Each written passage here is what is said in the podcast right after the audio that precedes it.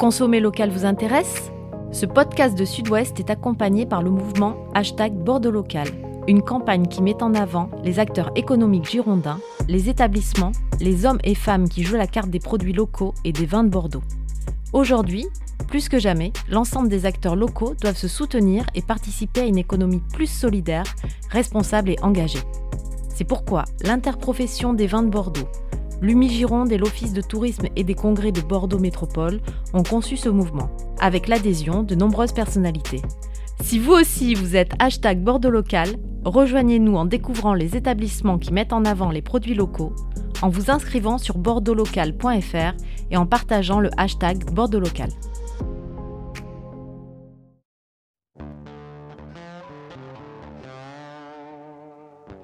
J'étais littéralement fou de cette femme. J'étais au bord de dire des choses à l'eau de rose quand le sommelier est arrivé. J'avais commandé un Figeac 71, mon Saint-Émilion préféré, introuvable, sublime, rouge et doré comme peu de couchers de soleil, profond comme un lamineur de contrebasse, éclatant en orgasme au soleil, plus long en bouche qu'un final de Verdi. Un si grand vin que Dieu existe à sa seule vue. Elle a mis de l'eau dedans. Je ne l'ai plus jamais aimé.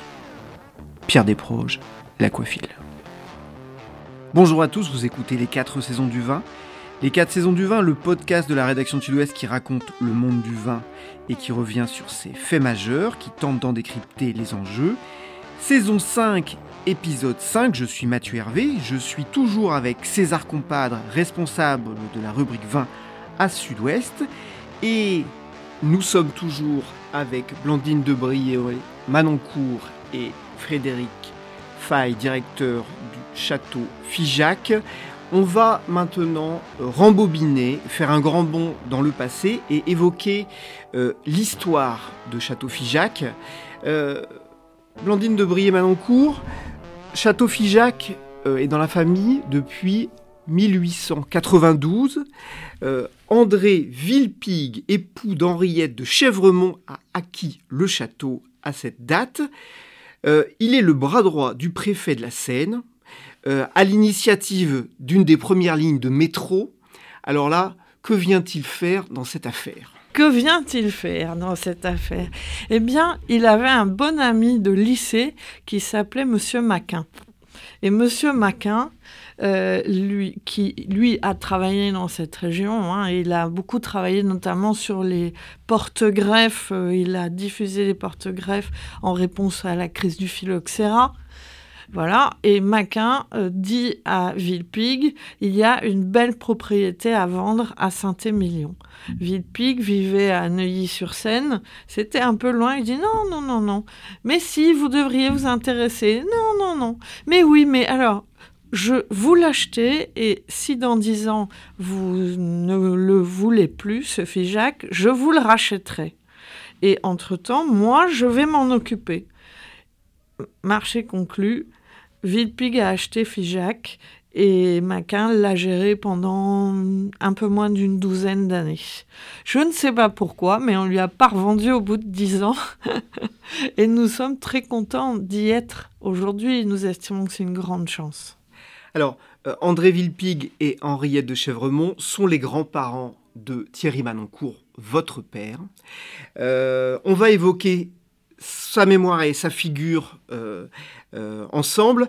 le pharaon, César, Thierry Manoncourt, qui c'est Une grande figure de Saint-Émilion, comme on en trouve dans d'autres familles visionnaire euh, avec la plantation du Cabernet Sauvignon, si je me souviens bien, ce qui est quand même euh, assez rare. Euh, visionnaire également pour la commercialisation du cru. C'est quelqu'un qui a beaucoup voyagé, si je me souviens bien, qui a développé l'exportation. Voilà, ça, ça fait partie de, de ces professionnels qui, qui, qui, ont, qui ont amené un, développement et, une, et une notoriété importante pour Figeac et, plus, et plus globalement pour Saint-Émilion. Voilà. Souvent dans des vignobles, il y a quelques figures qui comptent comme ça. Je pense par exemple à Jean-Michel Caz dans le Médoc ou à Madame de Langseng dans le Médoc. Voilà, ça fait partie de, de ces visionnaires euh, qui, qui finalement comptent ensuite dans, dans, dans la réalité aujourd'hui d'un vignoble. Avec cette spécificité, il est ingénieur agronome euh, et il se lance dans les années 40. Oui. Oui, oui. Euh, en 47, alors qu'il trouvait qu'il avait, lui, il cherchait une situation, voilà, il s'est dit, je vais commencer à travailler dans un ministère, dans une industrie. Ses parents lui demandent d'aller voir à Figeac pour constituer une nouvelle équipe puisque l'ancien gérant prenait sa retraite. Et il a dit, OK, mais pour une seule année, hein, pour une année maximum, parce que moi, c'est en ville que je veux vivre et pas forcément dans cette région. Voilà. Et au final, l'histoire, on la connaît, il y a passé sa vie entière. il a même marqué la région, comme vous disiez, César. Euh, il, a, il est arrivé, je pense, avec un regard un peu différent de celui de la tradition qu'on reproduit. Il est arrivé avec son regard scientifique, donc, et pourquoi on fait comme ça? Et est-ce que la manière de le faire, c'est la meilleure? Et est-ce que les outils, euh, est-ce qu'il n'y a pas mieux? Etc. Ça, c'était une vision euh, qu'il a vraiment insufflé à Figeac et qui est toujours, que nous, nous demandons toujours à nos équipes d'avoir. Il est arrivé, il a dû commencer par arracher. Donc, arracher les vignes qui étaient en mauvais état parce que la guerre, euh, la guerre les a laissées avec peu de soins. Et donc il a commencé par se poser la question euh, qu'est-ce que je mets comme cépage? Et eh bien pourquoi je referais pile comme c'était avant? Voilà, il a observé ce qui se faisait ailleurs et il a introduit euh, à partir de sa connaissance scientifique du terroir ainsi que du sol, du sous-sol, le climat, voir ce qui se faisait autour. Voilà, il a commencé à arriver sur cette histoire de Cabernet. Frédéric Fay, le, regard d'agronome, justement, euh, sur ses choix. Avant-gardiste, euh, novateur, respectant les codes, mais parfois en étant un petit peu, en les secouant un peu. Hein. Même M. Manoncourt, vous parliez euh, voilà, de certains aspects. Euh, la, malolactique aussi, hein, je veux dire, Monsieur Banoncourt et Figeac maîtrisaient la malolactique très tôt, sans parfois toujours expliquer, mais euh, se remettre en question. Je pense se poser des questions, qu'est-ce que je peux faire de mieux? Se remettre en question. Oui, il y a ces cépages, cette proportion de cépages qui n'est pas pour du storytelling, hein. c'est le potentiel agronomique des sols de Figeac qui est comme ça. Euh, c'est énormément de choses. L'une des premières thermorégulations, les premiers cuviers inox du Bordelais, le second vin. Monsieur Manoncourt on arrive donc euh, dans les années 40, et puis je vais faire de la sélection, parce qu'en goûtant les fûts, il faut savoir qu'à cette époque-là, les barriques n'étaient pas neuves, mais dans aucun vignoble, hein, ou très très peu de barriques neuves. Et il goûte ces fûts, il dit, mais là, il y a des vraies différences de qualité d'un fût à l'autre. Il va falloir que je fasse de la sélection. Donc, il crée l'un des premiers seconds vins du Bordelais, en tous les cas, euh, je vais presque dire le premier de rive droite. Euh, voilà, et cette, et cette, comment dire, il aimait échanger, moi j'ai eu la chance de le connaître, euh, pendant de nombreuses années. Il aimait échanger. Euh, parfois euh, reconnaissait que oui, il y avait des choses qu'il n'aurait pas faites comme ça par le passé. Enfin, s'il avait su aujourd'hui avec nos, connaissances, mais il n'avait pas les mêmes connaissances qu'aujourd'hui. Donc, cette recherche scientifique, c'est toujours qu'est-ce qu'on peut faire de mieux? Là, on l'a encore. voilà, je, suis ingénieur agronome aussi. dans l'équipe, il y en a d'autres. Et puis, il ne faut pas être qu'ingénieur agronome. Hein, pardon, je précise. Il faut être passionné. je précise ça, c'est important. C'est pas que des diplômes. Oui, on nous apprend des méthodes, on nous, on a beaucoup d'outils scientifiques à notre disposition, de connaissances. Par contre, c'est la passion, je pense que ce qui nous unit. Et M. Manoncourt était un passionné. Alors on va revisiter du coup euh, l'histoire de, de la propriété. 47, euh, donc il prend les commandes de la, de la propriété du château Figeac. Euh, gèle en 1956. J'ai noté cette anecdote citée par, par votre mère Marie-France. 56, c'est l'année de mon mariage. Nous avons commencé notre vie commune à Figeac par cette épreuve redoutable. Nous n'avions plus d'argent.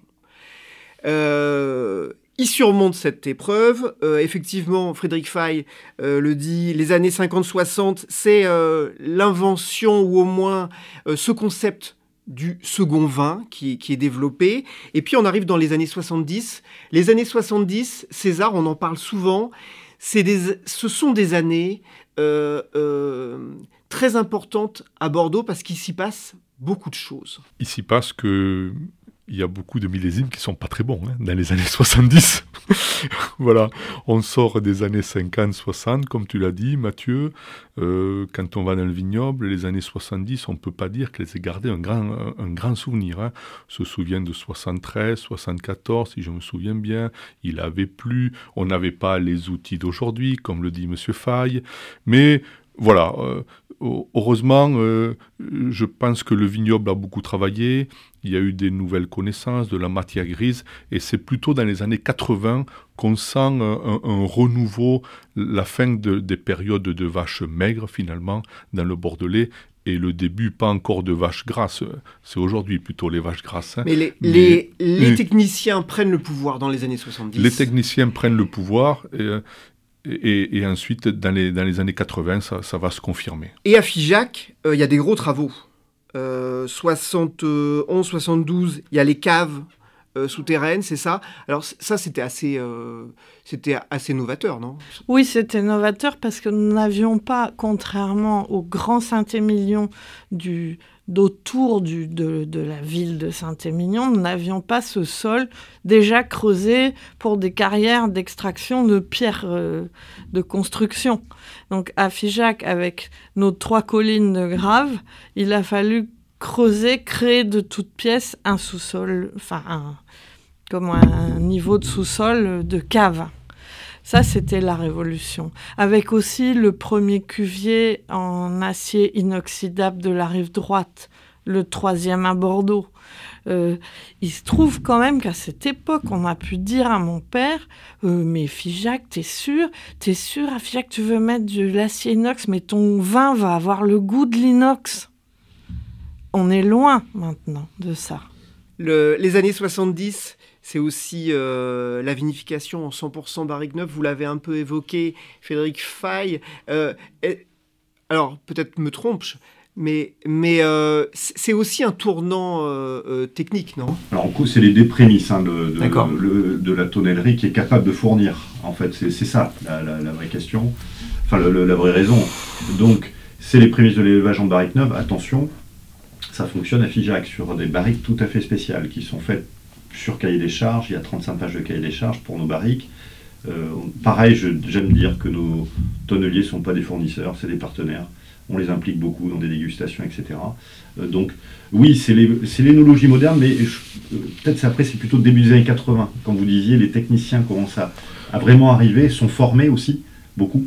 mais c'est ça, fin des années 70, début des années 80, c'est là que la technique arrive. Avec un millésime 82 qui reste dans les mémoires et qui est peut-être voilà, qui est, le début de la nouvelle vie du, du vignoble bordelais, ce millésime 82. Vous parliez des années 70.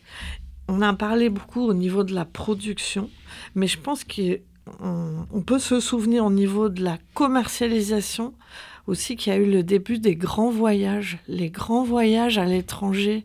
C'est-à-dire que non seulement nos vins, ils ont toujours été exportés, mais là, on est allé à la rencontre des marchés. Et c'est 1974, par exemple, création de l'Union des Grands Crus, premier voyage en Asie, le Japon, Singapour, Hong Kong, et c'était parti. Ça, je pense que ça a été une révolution. Comment vous définiriez euh, le style Figeac?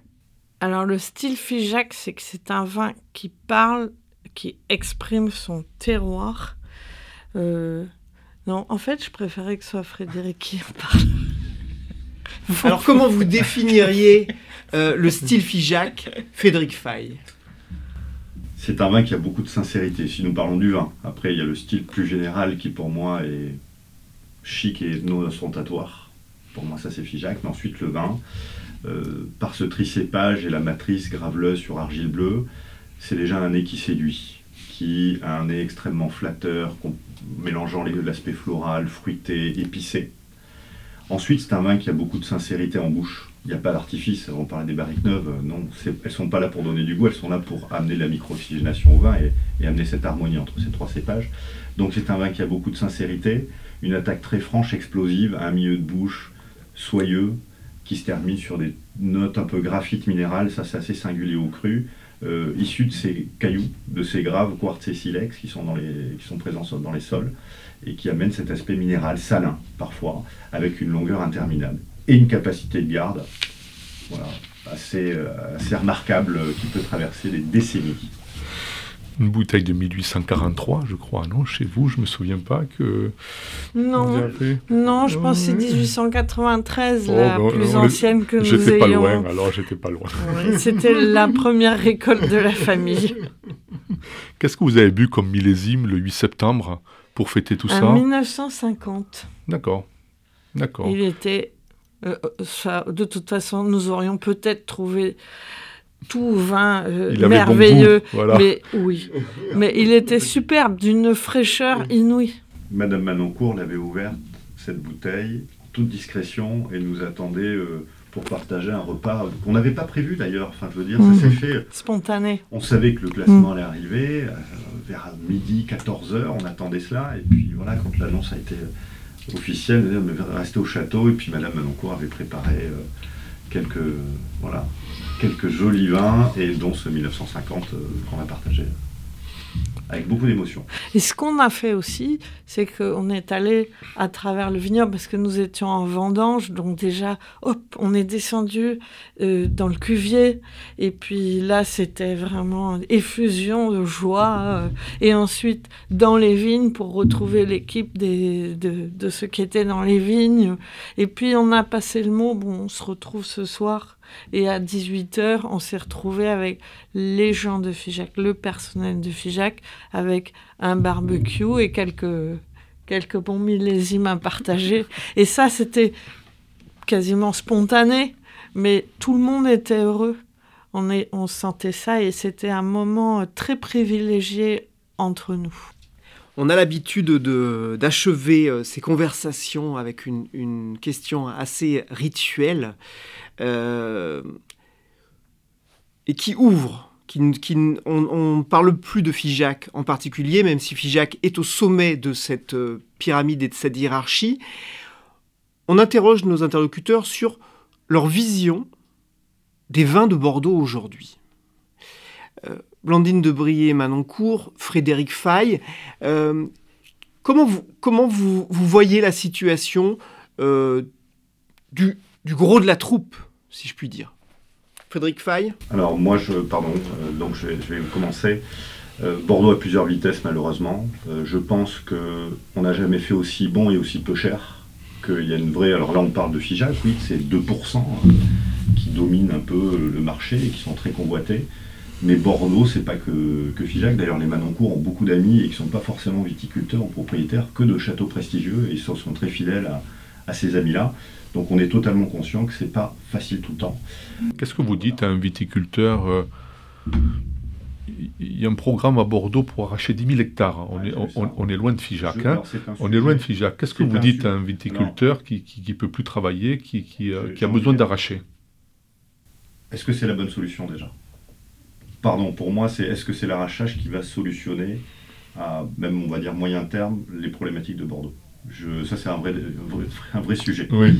Euh, qui a besoin d'arracher euh, Qu'est-ce que tu vas faire demain? Est-ce que tu es sûr? Est-ce qu'il n'y a pas des problèmes? Enfin, moi, est-ce qu'il n'y a pas d'autres solutions en termes de commercialisation? Alors, je sais que c'est très compliqué, hein, mais euh, essayez de trouver, parce qu'à un moment, comme je le répète, hein, Bordeaux n'a jamais fait aussi bon et aussi peu cher.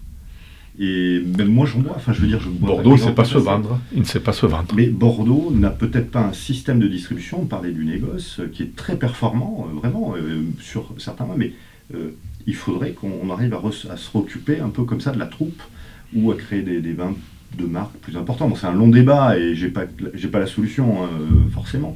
Mais à un moment, euh, ce que je goûte, ce que j'ai dans mon verre, puisque je ne bois pas que du grand peu classé, vraiment. Et, oui, oui, euh, j'ai la chance de faire un très grand vin, mais je bois aussi beaucoup d'autres vins, et pas que de Bordeaux d'ailleurs.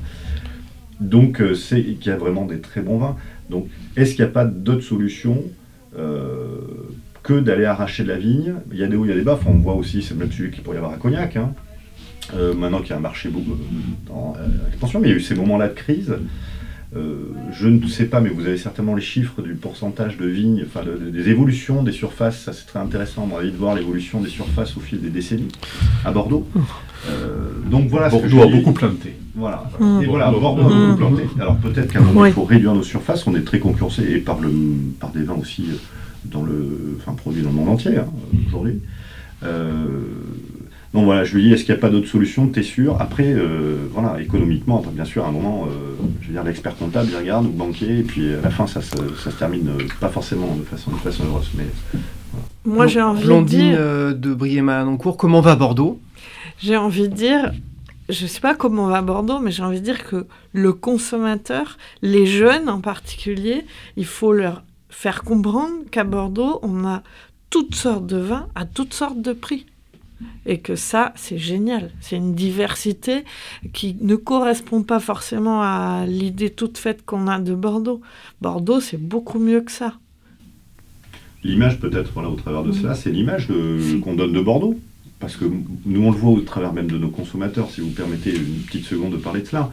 Mais oui, c'était le vin parfois de- des grands-parents, etc. Figeac, bon, so- nous, on constate euh, que, et c'est notre premier objectif, de renouveler notre clientèle de consommateurs.